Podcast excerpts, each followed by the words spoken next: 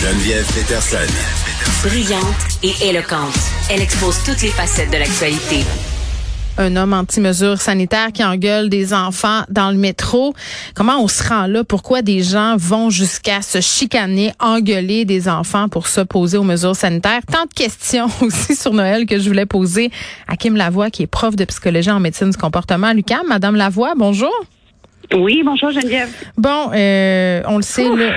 Ben, c'est ça, ouf. Effectivement, là, parce qu'on le sait depuis le début de la pandémie, le climat social, c'est un peu étiolé. Les gens sont à bout de nerfs. Il y a des personnes qui se sentent poussées jusque dans leur dernier retranchement à cause de croyances qu'ils ont développées euh, pendant la pandémie.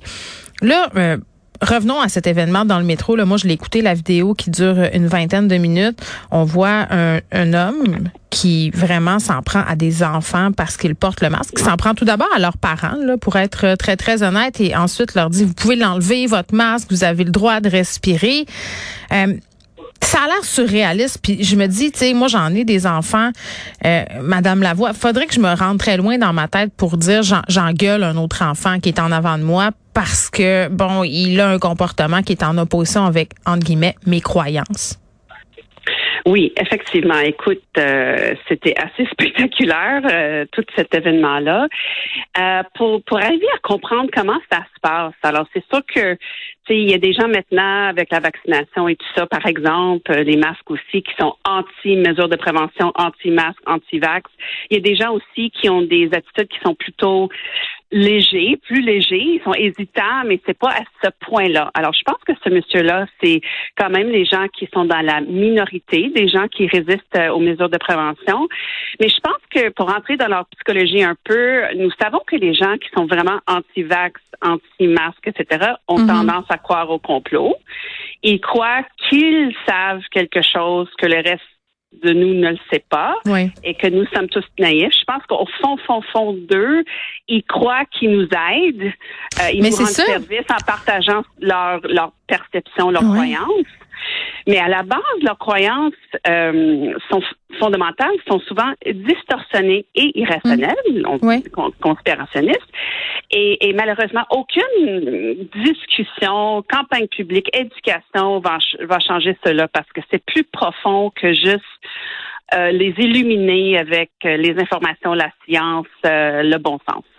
Ben oui, puis ça me fait beaucoup penser parce que moi j'ai de la misère à, à rire de ce monde-là parce que je trouve que justement, entre pas ça fait pitié, mais ils ont vraiment l'impression qu'ils qui font le bien, c'est-à-dire ils essaient de nous convaincre qu'on est dans le champ puis qu'on se fait manipuler. Puis j'avais eu la discussion avec quelqu'un qui s'intéressait au mouvement euh, puis on se posait la question pourquoi il y avait autant de femmes, euh, notamment aux États-Unis, qui adhéraient à cette théorie-là, là, qui euh, bon euh, pensent qu'il y a une élite pédosatanique qui gouverne le monde. Puis la question des enfants revenait parce que elles sont intimement convaincues ces femmes-là qu'il y a une élite pédophile qui enlève des enfants, tente de dominer le monde. Donc ça part d'un bon fond. C'est ça qui est terrible. Donc ça explique peut-être pourquoi des gens vont aussi loin pour défendre leurs convictions.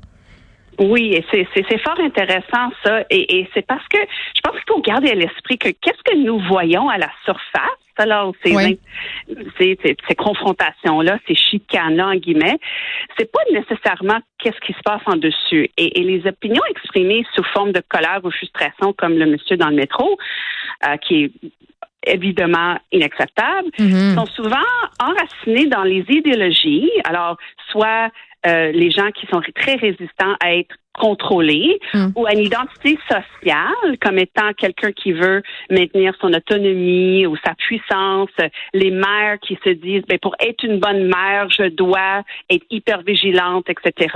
Et aussi à des peurs profondes, ok, à propos soit de l'inconnu euh, ou bien les peurs de, de, de, de, comme vous avez mentionné pour, pour les femmes des des, Mais des enfants de faire du qu'on fasse du mal aux enfants, la, la peur du masque là concernant les enfants si je regarde ce que les complotistes m'envoient sur les médias sociaux comme insulte, comme haine, c'est justement, là, je veux empêcher les enfants de respirer, que c'est pas bon pour leur développement, que voir que ça donne le cancer, le vaccin, qu'ils vont tous mourir. Je veux dire, ces gens-là ont réellement peur pour la santé des enfants. Ils sont sincères.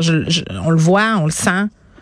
Oui, je, et, je pense que c'est parce que, euh, encore une fois, tout ce qu'on voit sur la surface et qu'est-ce qui, qui, qui pousse les gens mm. à avoir ces comportements, c'est pas nécessairement conscient pour eux non plus. Alors oui, je pense qu'ils sont à la base, honnêtement, une de mes expertises en guillemets cliniques en psychologie euh, avec mes patients et tout ça, c'est vraiment les troubles anxieux et tout leur comportement, c'est très en ligne avec les gens qui ont des peurs et à la fond de tous les peurs et tous les troubles anxieux, euh, c'est le peur de perdre le contrôle, le mm. peur de l'incertitude, le peur de pas oui. Puis en même temps, il y a un paradoxe là-dedans quand même, euh, Madame Madame Lavoie, parce que ces gens-là se rendent pas compte qu'ils font peur aux autres, parce que. puis aussi. C'est les contradictions partout, hein, n'est-ce pas? Non, mais c'est vrai. Et, et, je pense que c'est encore une fois euh, qu'est-ce qu'est-ce qui est accessible versus qu'est-ce qui est pas accessible. une chose que je trouve intéressante comme contradiction, mm-hmm. c'est de voir comment la plupart des gens qui sont anti-vax, anti-masques valorisent, on, a parlé d'idéologie et, et, valeurs personnelles, mm. valorisent la liberté et l'autonomie. Mm-hmm mais ils semblent pas toujours respecter le droit des autres de choisir de porter un masque ou de choisir de se vacciner ou de mettre un masque à leur enfant. Euh, ou d'interdire quelqu'un de venir chez eux. Alors, c'est comme un double standard qu'ils ont souvent, mais, mais mm. il y a une manque d'introspection là-dessus, une manque de reconnaissance de cette contradiction-là qui peut paraître, euh, c'est ça, frustrant pour, pour les gens qui sont, en guillemets, victimes. Puis en même temps, il y a une certaine valorisation là-dedans. Là, je pense, bon, à ce monsieur-là en question qui s'est filmé dans le métro, mais François Amalega aussi qui faisait, bon, euh, des actions citoyennes, entre guillemets, devant les écoles, devant les établissements de santé, qui faisait des Facebook Live. Euh, d'où ça vient cette satisfaction-là, cette fierté de braver les mesures sanitaires? Mais encore une fois, c'est une question de puissance, de contrôle, et tout le monde veut sentir en contrôle, et jamais plus que maintenant, dans cette période de pandémie, on approche. Où on perd le contrôle. Exactement. On n'a jamais été plus confronté avec notre vulnérabilité à mhm. tous les niveaux. Alors, nos, nos, nos emplois, notre éducation, nos relations les plus intimes, familiales, la capacité de voyager. Alors, et, et, pendant un, moment dans l'histoire de l'être humain mhm. où nos libertés n'ont jamais été plus euh, valorisées euh, et, tout, là, tout, oh, mais là, il y a une espèce de. Jusqu'à maintenant. oui, mais la petite culture du révolutionnaire arabais, là, tu sais, ah, il y a un couvre-feu, moi, je vais sortir quand même, tu sais.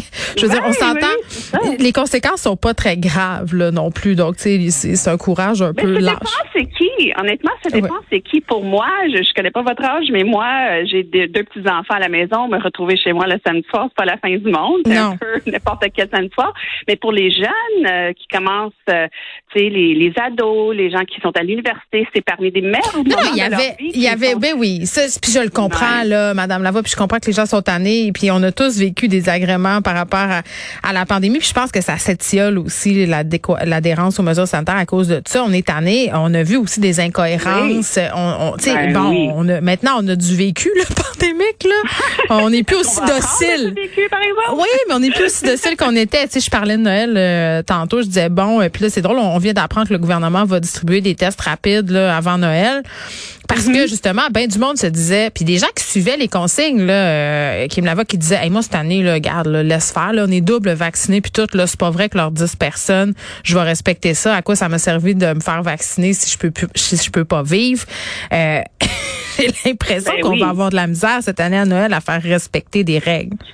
Ben, je suis, je suis honnêtement, je suis, je suis pas mal d'accord avec ça. Et c'est parce que quand on, on dit aux gens, ben vous faites ça et voici les bonnes affaires qui vont venir, mais ben, finalement non. ben, finalement non. Ben ça va saboter la crédibilité et mm. ça va, ça va, ça va, ça va saboter aussi la motivation de maintenir l'adhésion à, à, toutes ces mesures et, de, de, de, prévention. Mm. Mais, mais je suis d'accord que cette année, je pense que oui, les gens sont tannés. Je pense que c'est important quand même de rester prudent. Ça veut pas, ça veut pas dire c'est noir et blanc. Alors on fait rien, on voit pas, on voit personne. Mais je pense que l'idée de faire tout ce qu'on peut pour rester, euh, pour se protéger, je pense que c'est, c'est juste prudent, surtout maintenant avec le nouveau variant Omicron, c'est l'enfer, je sais. Mm. Mais euh, il y a encore euh, des études qui, qui, les résultats qui sont à venir dans, dans la prochaine dix jours à peu près. Mais tout ça pour dire, je pense que je veux encourager les gens de, oui, voir votre famille, mais faire tout ce que vous pouvez faire, cibler les gens qui sont peut-être vulnérables dans votre entourage. Mm-hmm. et, et oui, la question, c'est tough, c'est dur, je sais, mais de penser qui qui, qui vous allez laisser rentrer chez vous? Est-ce qu'ils sont vaccinés ou pas? Je sais, c'est la grosse question. Ça, c'est le Oh, débat. non. Puis on voyait, on voyait les chiffres, euh, plus les gens avancent en âge, plus ils sont euh, bon ouverts à l'idée, par exemple, de refuser l'entrée de leur maison aux gens non vaccinés. Puis les euh, curieux aussi, dans les chiffres euh, qui nous sont dévoilés aujourd'hui par rapport à tout ça dans le journal de Montréal. Les gens qui ont des enfants sont plus enclins à prendre des risques à ce niveau-là. Comment on explique ça? Ben, je pense que euh, une, une des choses que, que je peux offrir comme explication, Ouais. c'est qu'on prend des risques, nous, à tous les jours, à cause des le manque de mesures ou des mesures un peu tout croche à l'école. Écoute, combien de fois est-ce qu'on a été exposé à ces fameuses lettres, euh, il y a un cas dans votre classe, euh, votre enfant devrait rester chez vous. Je les ouvre même plus. Je les ouvre même plus. écoute, j'ai- je peux compter, moi aussi, j'ai deux enfants, un au secondaire, un au Mm. primaire. Tout ça pour dire, J'en ai eu cette semaine des lettres, moi. là oui, c'est ça. Alors, je pense que ça nous désensibilise un peu et ça nous montre aussi, OK, si je maintiens X, Y et Z, je peux quand même arriver à me protéger, protéger ma famille. Alors, je pense que c'est toujours une question des, des, des risques calculés.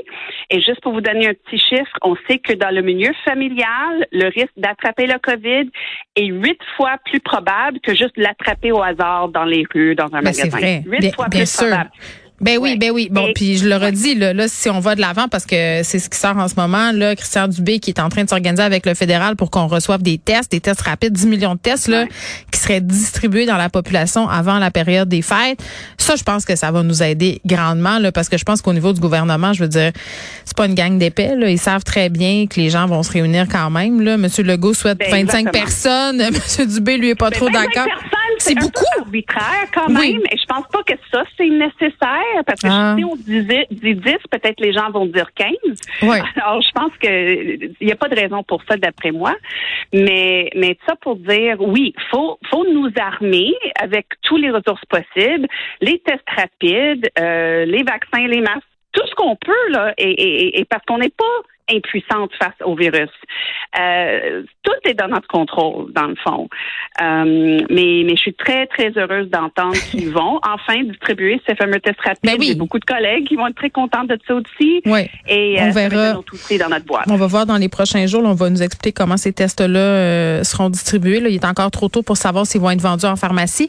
Kim Lavoie, merci, qui est prof de psychologie en médecine du comportement à l'UQAM. On revenait sur cet incident dans le métro. Un homme qui a engueulé des enfants pour euh, s'opposer aux mesures sanitaires. Et euh, la question de Noël aussi, qu'est-ce qu'on va faire? Euh, Doublement vacciné, oui, mais beaucoup de purelles, euh, des masques, combien de personnes? Mais avec les tests rapides, ça risque de changer la donne.